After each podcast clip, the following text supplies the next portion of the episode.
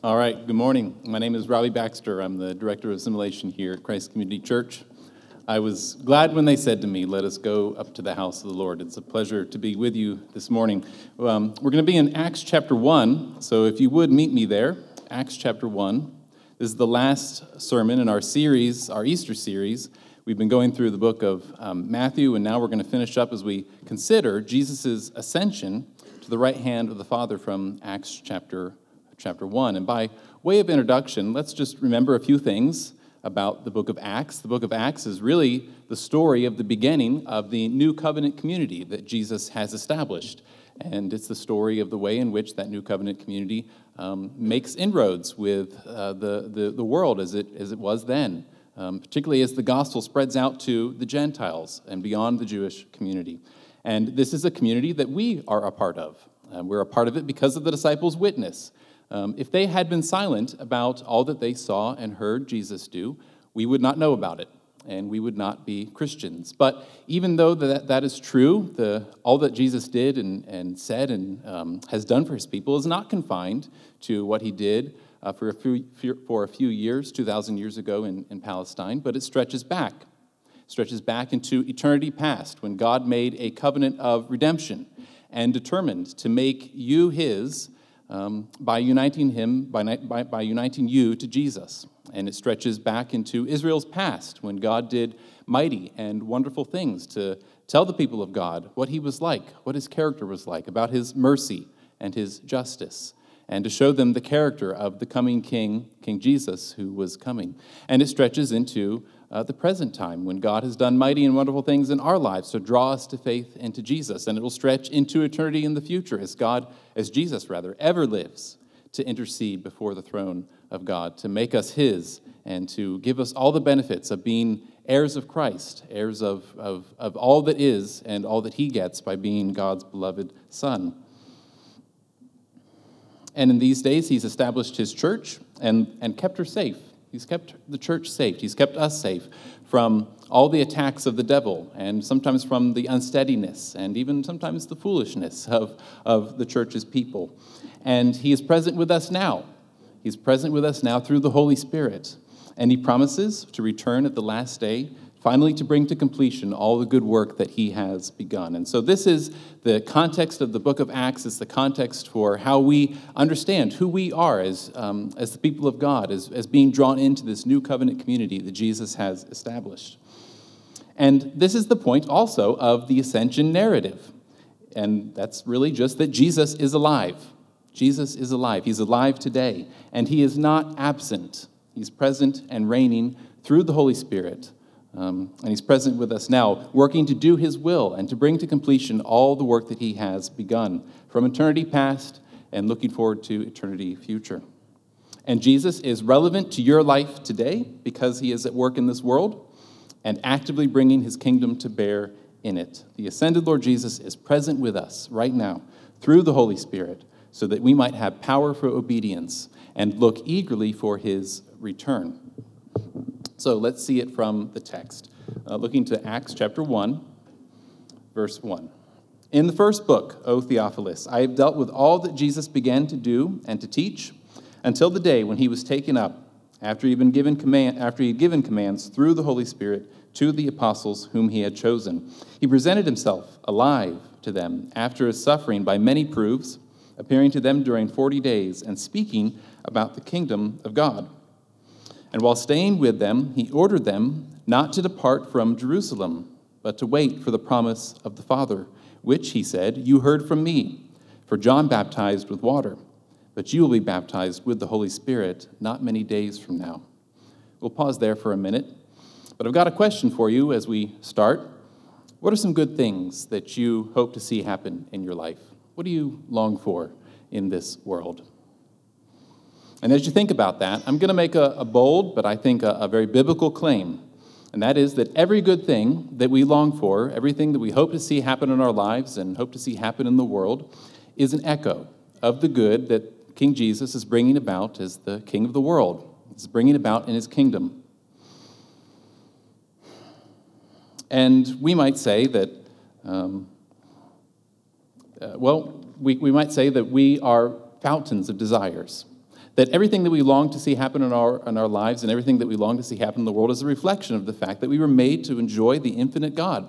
We were made to enjoy Him and, and to know Him forever. And sure, some of you are, might be saying, uh, that is all very well, but I don't enjoy God like I ought to. Some days I feel like I hardly enjoy God at all. Perhaps the disappointments of this life or its anxieties seem more present to you than the good that King, that King Jesus is bringing about as the King of the world. The kingdom hardly seems to you, maybe, like a place where you would find all your good and all your joy.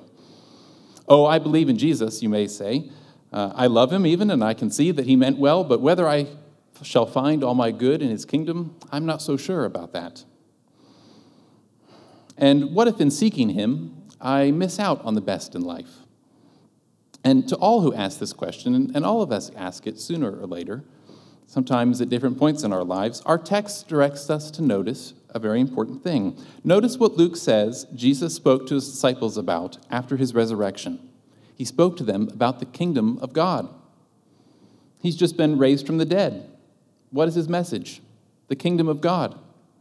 The ministry of Jesus began on this earth with the proclamation that the kingdom of God was at hand. Remember Jesus in Matthew 4, Jesus began to, to preach um, Repent, for the kingdom of heaven is at hand.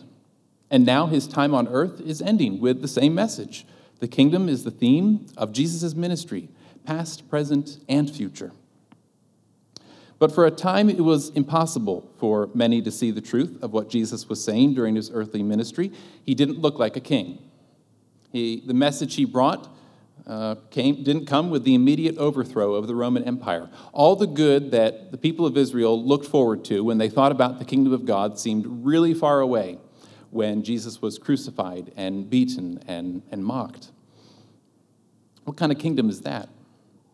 But by his resurrection, God proved that the kingdom that Jesus came to proclaim was truly the kingdom of God. The truth of Psalm 103 uh, the Lord has established his throne in the heavens, and his kingdom rules over all, was vindicated. And it came in the ministry of Jesus. It came in a humble way, so that rebellious sinners like us could receive pardon from our great King and even rejoice in his coming kingdom. And now we pray that God's kingdom would come in increasing degrees, in increasing degrees, evermore in our life and in the life of the world. Be careful you don't miss Jesus' patience with us. You may wonder whether it really can be true that his kingdom is the place where all the good of your life and all the good that you long for can truly be found. Wait in Jerusalem. Wait like the disciples had to wait in Jerusalem. Jesus does not tell you to manufacture this hope in your own heart. He doesn't tell you you have to go to find it somewhere other, some other place. He merely asks you to wait. Wait for him with open eyes right where you are. By and by, you will find that the Spirit will come. And we cannot always tell when He will come. He's like the wind in His freedom. But by and by, He will come.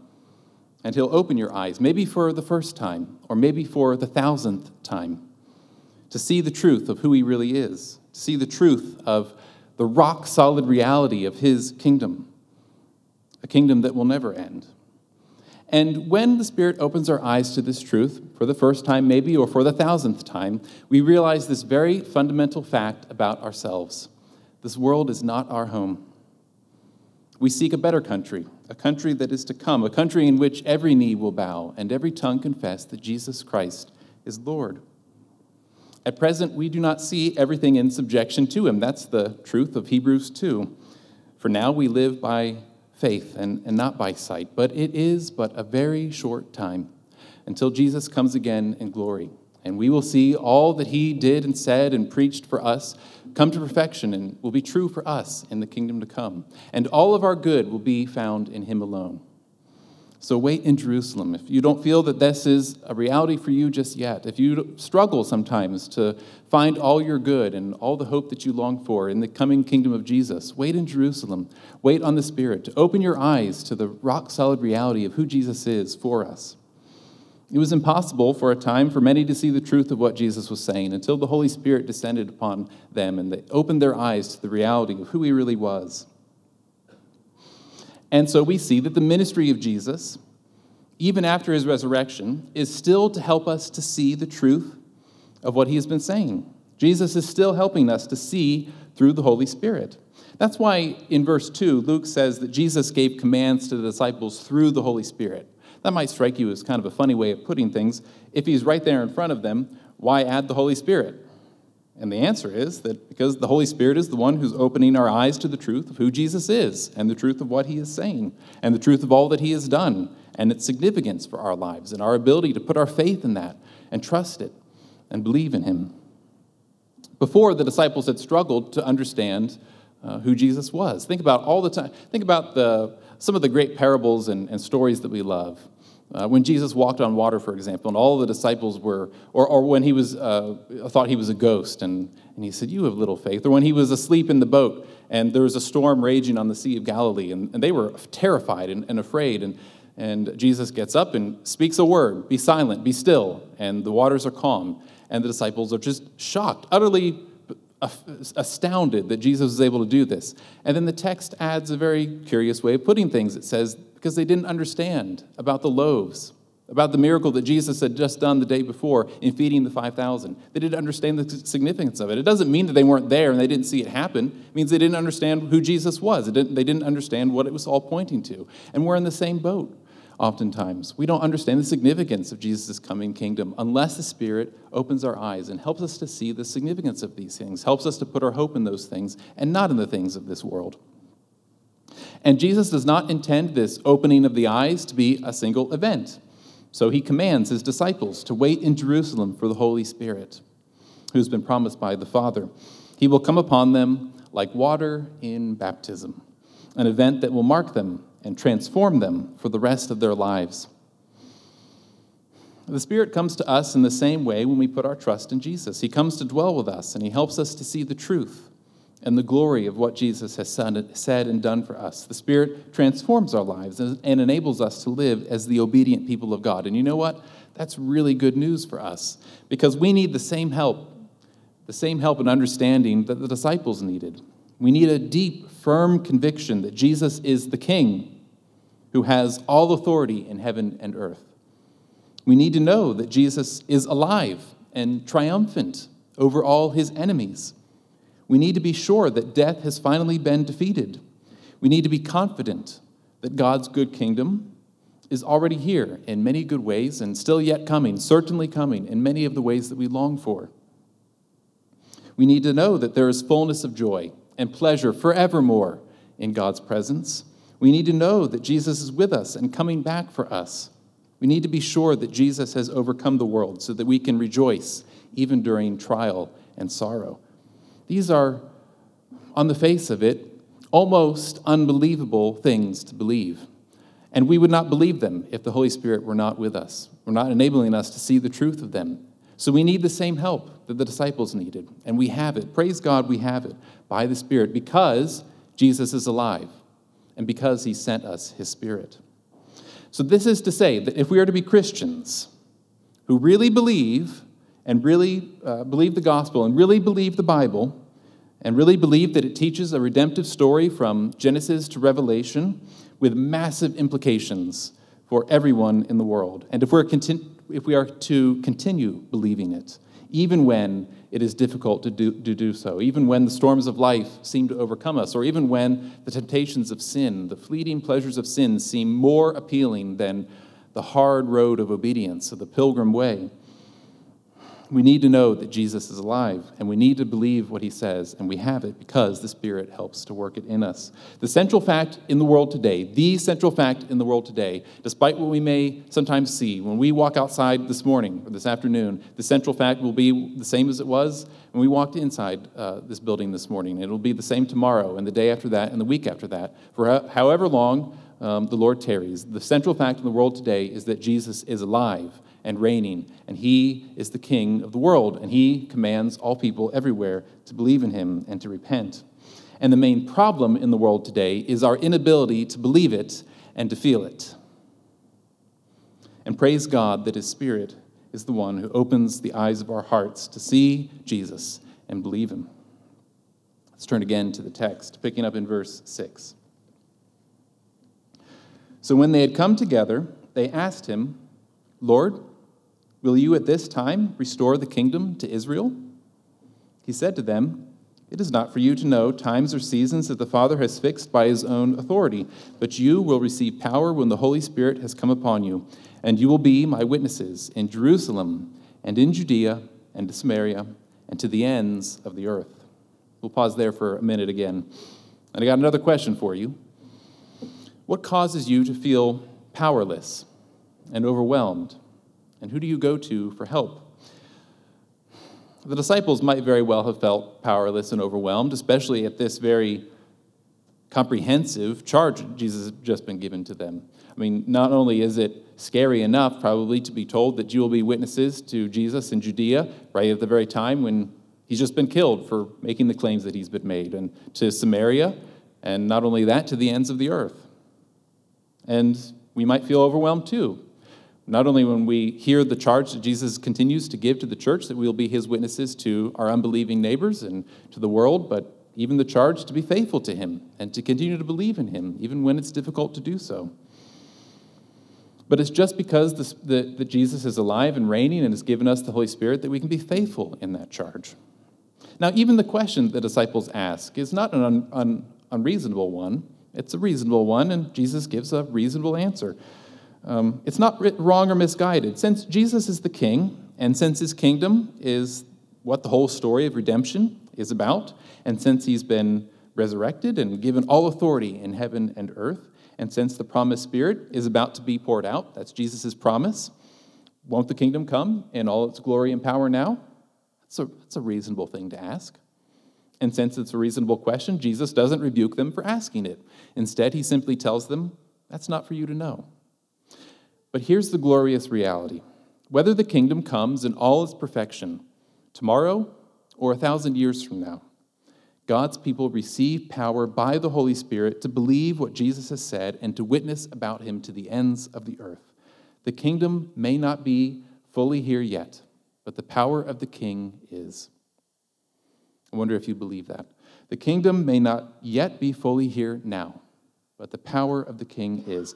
We just saw that we need the Holy Spirit to believe all that Jesus said, to believe that it's true for us, and to find our greatest hope and all of our joy in the kingdom. And we see here also we need his power to, to witness to that fact. There are many things that are different, different between us and, and the first disciples. For one thing, uh, we didn't see the acts of, of Jesus and his earthly ministry here on earth with our own eyes. And they're called apostles because they did. They're messengers of, they're witnesses of the, the basic facts of what Jesus said and did in his earthly ministry here on earth. That's one of the other lessons from Acts chapter 1, later in the other verses, um, when they have to replace Judas. Uh, with another disciple. And one of the requirements is that it's somebody who, who, was with Jesus from the very beginning of his ministry until the very end. Um, so there's, there, there's a big difference between us and the original disciples. But does that mean that the power that they have by the Holy Spirit to be effective witnesses for Jesus and to live powerfully for him is confined only to them? Is this promise only for the apostles? No. And the reason we can know that is because the charge that Jesus has given to them is the same charge he's given to us. We are to witness to the ends of the earth about who Jesus is, about his kingdom, about the pardon that he has uh, achieved for all rebellious sinners. That's one of the truths of Matthew 28, after all. We are witnesses to this fact. Um, and as Ephesians 2 says, we are building on the foundation of the apostles and the prophets, so that the, the temple of God, that's one of the metaphors for the church. Did you know that? You're a temple of God. And as we witness to Jesus, we help that temple to grow and to grow and to grow. We're building on the foundation of the apostles and the prophets, and Jesus is the cornerstone. But we, by our witness, are helping the temple to grow. And that means that the promise that Jesus gave to the disciples, that his power will be with them through the Holy Spirit to be effective witnesses, to be obedient people, even when the charge that he has given them seems overwhelming and perhaps very dangerous, is the same power that we have. And that's good news because we need the same power that the disciples needed. We live in a world that doesn't recognize the authority of its king. It bristles at the suggestion that there is one who demands their allegiance and holds them accountable to his law. We live in a world that revolts at the suggestion that there is a higher authority that can tell them what to do. we once revolted against and still do sometimes. That's one of the challenges of sanctification is the more and more we come against the demands of who Jesus is, which are for our good, oftentimes we would rather be our own boss. And one of the challenges of sanctification, the, the good works that Spirit does in our hearts, is to recognize that Jesus knows better than we do. And in all that He commands us, He commands for our good.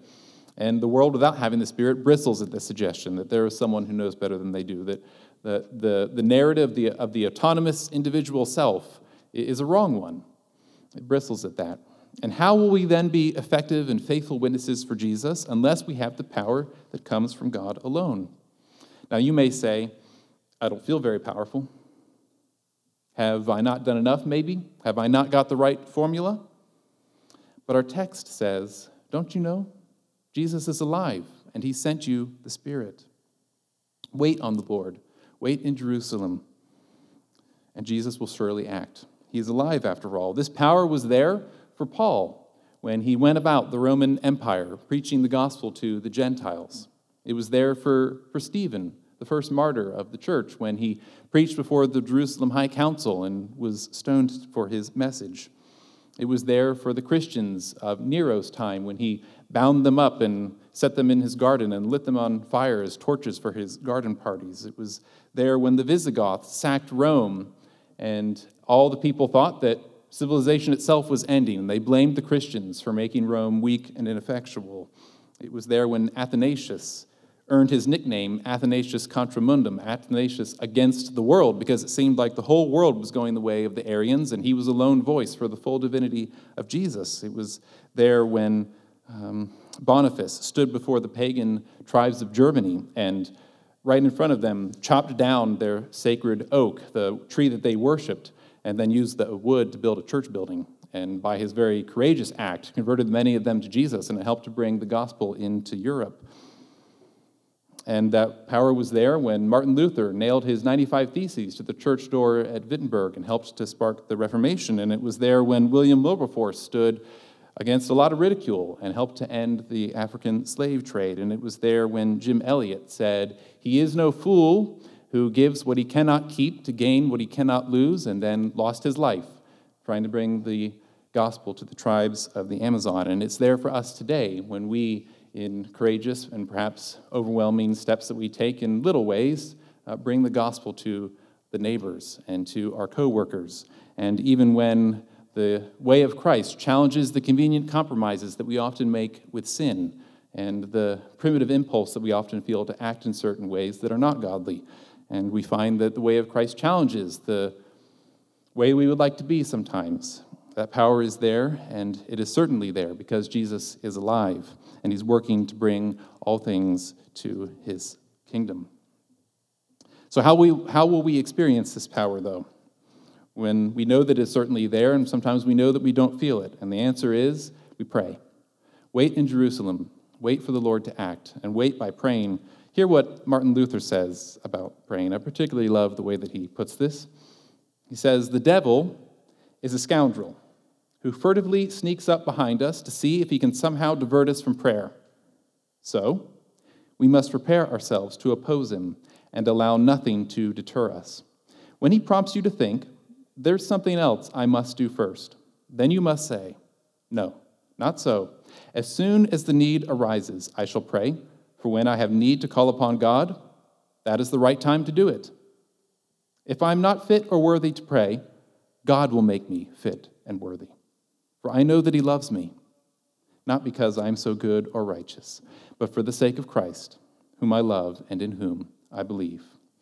If you don't feel particularly powerful, pray. That's the way in which the Spirit works, and the Spirit will certainly work to give us the same power that He gave the church throughout the ages, to give us the same power the disciples needed to be faithful witnesses to Jesus, to give us the power we need to walk in the pilgrim way, to be faithful to Jesus, even when we don't feel it. And it is certainly a power that is there for us because Jesus is alive. Let's turn again to the text, picking up in verse 9. When he said these things, as they were looking on, he was lifted up and a cloud took him out of their sight. And while they were gazing into heaven as he went, behold, two men stood by them in white robes, and said, Men of Galilee, why do you stand looking into heaven? this Jesus who was taken up from you into heaven will come in the same way as you saw him go into heaven. Got another question, a final question for you. What causes you to remember that the risen Lord Jesus is coming again? What do you most look forward to about his return? Uh, Jesus' bodily presence, of course, on this earth came to an end at his ascension, and now he's at the Father's right hand. He sits upon his throne. Where is our God? Our God is in the heavens. He does everything that he pleases. And let this answer the doubts that some of us may sometimes feel about the relevance of Jesus to our lives. Why is Jesus relevant? Because he's the king. He has not merely been resurrected from the grave, he's been raised far above all rule and authority and power and dominion and above every name that is named, not only in this age, not only in this age, but in the age to come. However much you may now doubt that Jesus reigns on his throne and governs the universe according to his good pleasure, when he comes again in glory, you will be fully convinced of it. Unless you think that the Christian faith is merely about living a good life and being a good person, let this text remind you that the whole end goal is truly summed up in the glory of Jesus Christ. And this is good news because we know that his promise is true. He will be with us to the end of the age and looking to Jesus' return will help us to fight unbelief and the deceitful promises of sin, which promise us that there's more to be found in disobeying Jesus than in obeying him. That the long walk of Christian faithfulness in this world is not going to be very worthwhile in the end. That we're going to miss the best in life. Or that maybe there is something here, maybe Jesus is true, but you know, at the end of the day, what's in here is really about helping you to have a better week this week or maybe having a better time in the difficulties of life. But the reality is, is that the end goal is summed up in the glory of Jesus. And that's good news for us because all of our joy is found in his kingdom. I know that sometimes is difficult to, to believe, but we face the same difficulties that Christians throughout the ages have faced. We face the same difficulties in believing that the disciples faced. And Jesus knows that. And he comes and he condescends um, and helps to open our eyes to the truth of who He really is, help, helps us to, to believe these things, to hold these things as worthwhile, as our deepest treasure. God is so um, complete and happy in, in the fellowship of the Trinity that He didn't create us and He didn't condescend to save us out of some lack in Himself, as if He needed us to be more complete or to be happy. No. Everything that we have and all the joy that we experience in being the children of God is the abundance of God Himself. He, he created out of abundance, and He saved out of abundance, and He loves out of abundance. He does, he's not waiting for you to figure it out so that you can finally get on board and then, okay, we'll get this gospel thing started. He's not waiting for you to, to find your joy in Him so that He can be God, or that He can build His, his kingdom, or that He can grow the family of God. Instead, He invites you to find your joy and satisfaction in Him to reflect often upon how He's been good to you, to, to know who you are as a child of God in union with Christ, and to be so shaped by your, your identity in Him that your deepest comfort and all the enjoyments of this world um, pale in comparison to who you are as His child. And He's bringing that to completion in the kingdom. And one day, the difficulty that we sometimes feel in believing these things and seeing these things as true will be done away with because they'll be right in our face. Because Jesus will be with us forever. And every knee will bow and every tongue will confess that Jesus is Lord. And what a good day that will be. And it is certainly coming because Jesus is alive. Let's not overlook this wonderful fact, as simple as it may seem, as often as we may have heard it, as um, maybe Sunday schoolish, as we sometimes relegate these truths um, to. Jesus is alive and he's ascended to uh, the Father's right hand. And he rules the world with power and glory and grace. And he's bringing all things to completion in himself. And that is a good thing. And we need the same help to believe these things that the disciples had, and we have it through the Spirit. And remembering that Jesus will come again will help us to persevere and not grow weary in doing good. So, what does Acts 1 1 through 11 teach us? Well, at least three things teaches us that the risen Lord Jesus has given us his Spirit to enable us to believe what he has spoken. The risen Lord Jesus has given us his Spirit to witness, to empower us to witness of him to the world. And the risen Lord Jesus will someday return in glory. I'm looking forward to that day so much. Many of the things that I most long for, um, I've already experienced in some degree just because of the fact that Jesus' kingdom is already and not yet. And, and what a good truth that is, that we experience that even as we gather for worship this morning. Um, as sometimes as distracted as we come in to Sunday morning worship, and as sometimes as um, uh, maybe not as terrific as we would like it to be, and as some days as sweet as it would like us to be, like it to be, the truth is that these things are helping us to prepare uh, for, for the worship service that we'll have in heaven. I always have appreciated the way that Lewis said it one time. I don't remember precisely where, but he once said that Christian obedience is kind of like the orchestra, tuning its instruments, getting ready for the big, um, the big play that they're about to put on for the whole world. It's, it's sort of like they're tuning their, their instruments, getting ready for the, the, big, the big day. And, and Christian obedience, like for us, is often like that, or Christian worship is often like that. We, we're tuning our instruments so that we can play with all of our might and sing with all of our um, joy and, and find our deepest satisfaction in the coming kingdom of Jesus. It's kind of like that. So persevere, for Jesus is alive, and he's ascended to the right hand of the Father, and he's working all things together for our good. What a wonderful truth that is. And help us, may the Lord help us to continue to pray for these things, to continue to pray for the power of the Spirit, to continue to, to be obedient. We desperately need the power of the Spirit. Because you know what? The, we don't have within ourselves the resources to make it even tomorrow as obedient children of God. If it weren't for the Spirit, there is no guarantee that we would be uh, Christians tomorrow. But just because Jesus is alive and just because he's given us his spirit, we can be confident that these things are true. And not just true in a general way, but true for you, even today. And, and what a wonderful and good thing that that is. So let's pray. Heavenly Father, we thank you for the opportunity to hear from your word again, that you have risen to the Father's right hand, and you intercede for us. And there is nothing that we need to do to make ourselves commendable to you, to merit your attention, but you do it for us. And you help us to see the truth by your Spirit of who you are and who Jesus is and who we are in light of that. Lord, help us by your Spirit to be obedient people of God, to persevere in the long walk of this pilgrim way, and to be people who find our joy and satisfaction in you. Lord, we praise you as the Father who gives good gifts to his children, who has risen, um, who governs the universe according to your good pleasure. And that good pleasure is a merciful one, a gracious one. Lord, help us to be faithful witnesses of these things to the whole world, to find our joy in you, and to love you with all of our hearts and minds and strength. We ask this in Jesus' name. Amen.